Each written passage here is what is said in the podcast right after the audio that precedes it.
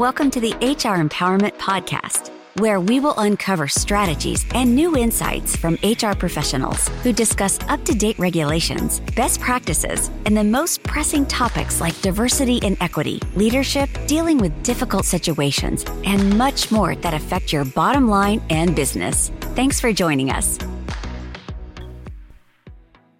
Hey, everybody, welcome back. It's Wendy Sellers, the HR lady, here with my co host, JC. Hi. Today, we're talking about managing a small business and how HR is still necessary. Uh, I have a lot of small clients that uh, that usually come to me out of emergency because they didn't realize, oh, we have to comply with those laws. Today we have here a guest, Tina Kuga. Hey, Tina. Hi, Tina. Hi, Wendy. Hi, Wendy. Hi, JC. So, what I wanted to ask you, we were talking about in our first session, you know, uh, getting into a little bit about uh, compliance, and you mentioned that you know you you are now and you were previously a, a benefits broker, hmm. uh, benefits agent, you know, health insurance.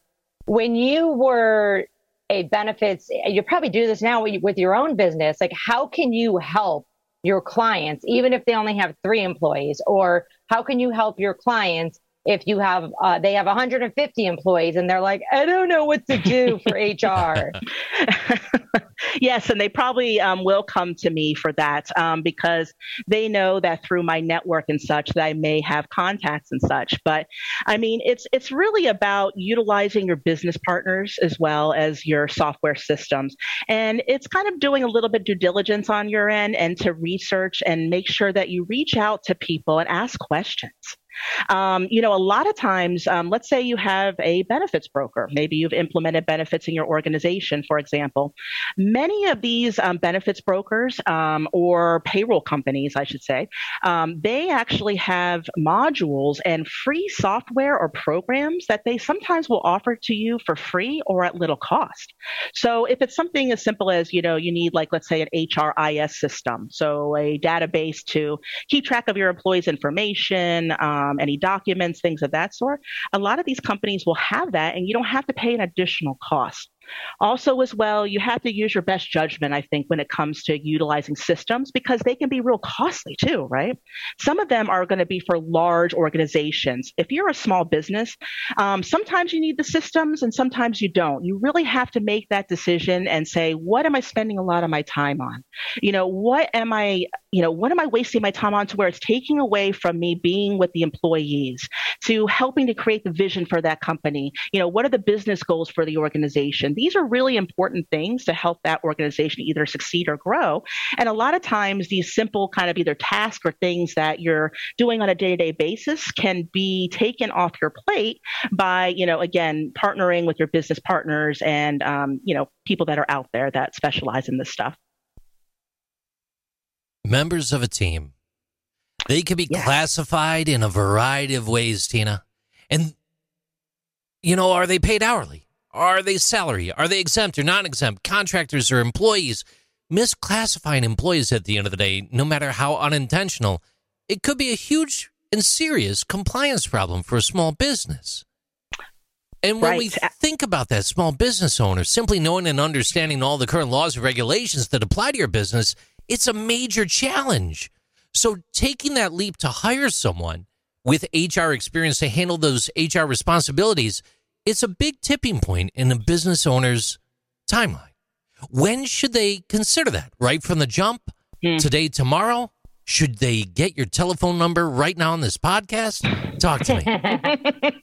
well, yeah, let, let, let, me cut in real first, real quick here first, because I just want to let our listeners know that because Tina, you started talking about, you know, like uh, HR tools and HR software. Mm-hmm. And we're actually going to be doing a training in the middle of December on how to do an HR vendor assessment. So oh, want to make sure that, you know, if you are about to decide on a vendor and you're like, where do I start? Because like Tina mentioned, you know, your, your payroll um, companies, your HRIS companies, your uh, whatever applicant tracking companies, mm. most of those companies, and that's just your vendors that you have in house, but then the external vendors like the benefits brokers, the payroll companies, if you're outsourcing that completely.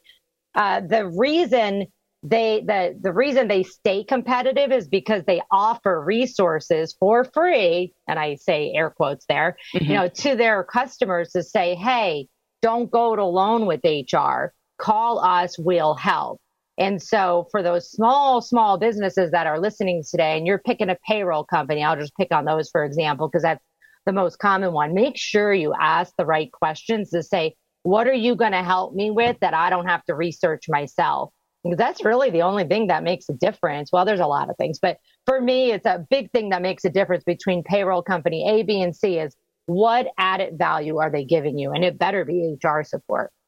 Yes, and clarifying those services as well, because um, you, uh, when you're with these payroll companies, a lot of times you're sometimes dealing with a sales representative, um, and so you have to kind of keep that in mind as well. So sometimes some of them are motivated by selling that product. Hopefully, they want to keep you as a long-term client and customer, but keep that in mind. Do your homework if you have, if you can, and you have enough time, have a list of these questions just so you don't get sidetracked, um, and you don't implement something that may cost cost too much. Um, that's another thing. Again, if you're not the owner or you know the president of the company, and maybe you're just an HR professional working in a small company, you don't have the luxury of you know maybe spending a lot of money on certain things because you know you have to get that approved by the owner. So just keep that in mind as well. Um, and then I would say anywhere from about once you get to 10 to about 20 employees or so is when you're really as an organization need to evaluate maybe bringing on someone that specializes in that HR function, um, depending on what industry that you're in, and depending upon if there's you know a lot of things like some companies may have a lot of compliance and training that's involved, safety things, and so they're depending upon what you need to do for that new hire or for that employee. That's those are things you want to take consideration as well. Thank you for that. Before we jump on to the next uh, session of this podcast here, I did want to just quote a, a, fact here, and it is from a payroll company. It's ADP, you know, one of the big ones. The other big one is Paychex, and I'm not here to say which you know payroll company is better. It's everybody's everybody's needs are different, but ADP did some research, and this was on the SHRM website, and it said that uh, many CEOs decide to just handle stuff themselves with HR. Uh, 54% of small businesses handle employment matters themselves, and it's usually because of a budget. But in the end, these executives look backwards and say, you know what? I really should have been using that time on other things like sales, technology, other functions. I personally see this happen all too much. That's usually how I get my clients, to be quite honest. Something goes boom, and then they start calling around and they say, Hey, call Wendy Sellers, the HR lady. She'll help you out of this hot mess. And then I'm like, yes. And then I'm going to help you into a program to get you to stop doing, you know, paper onboarding and, and etc. Mm. And, and I'm sure you've been that. I, I think like Tina, the biggest uh, advantage that your company has you know, and I know you're you're one of the owners, is that you have HR experience. That is correct. Um, and how lucky is my business partner, who is my husband, that we have that.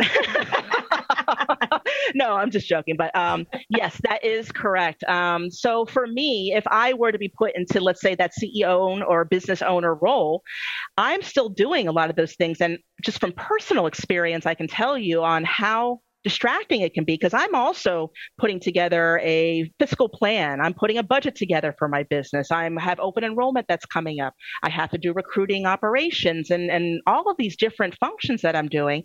And sometimes I get taken away from that. I couldn't imagine if somebody was, you know, working, let's say, as an office manager, and now they have all of these HR responsibilities thrown at them. Or maybe they're a finance person we see that a lot where you have a finance yeah. person and now the HR function is kind of given to them by default and they don't have any background or experience or education in that. And so they're just kind of winging it. Springboarding from the statistics that Wendy brought to the table, it states here that many employees who take on those HR tasks, they just aren't ready to do so. In fact, 70% of businesses with 5 to 49 employees simply give the HR work to employees who don't have much or any experience with workforce issues.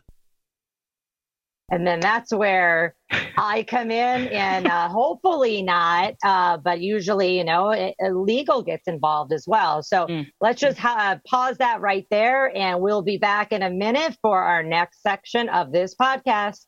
Thank you for joining the HR Empowerment Podcast, brought to you by Aurora Training Advantage. We hope you've gained new insight and strategies to navigate the HR profession. We look forward to you joining us again on the HR Empowerment Podcast.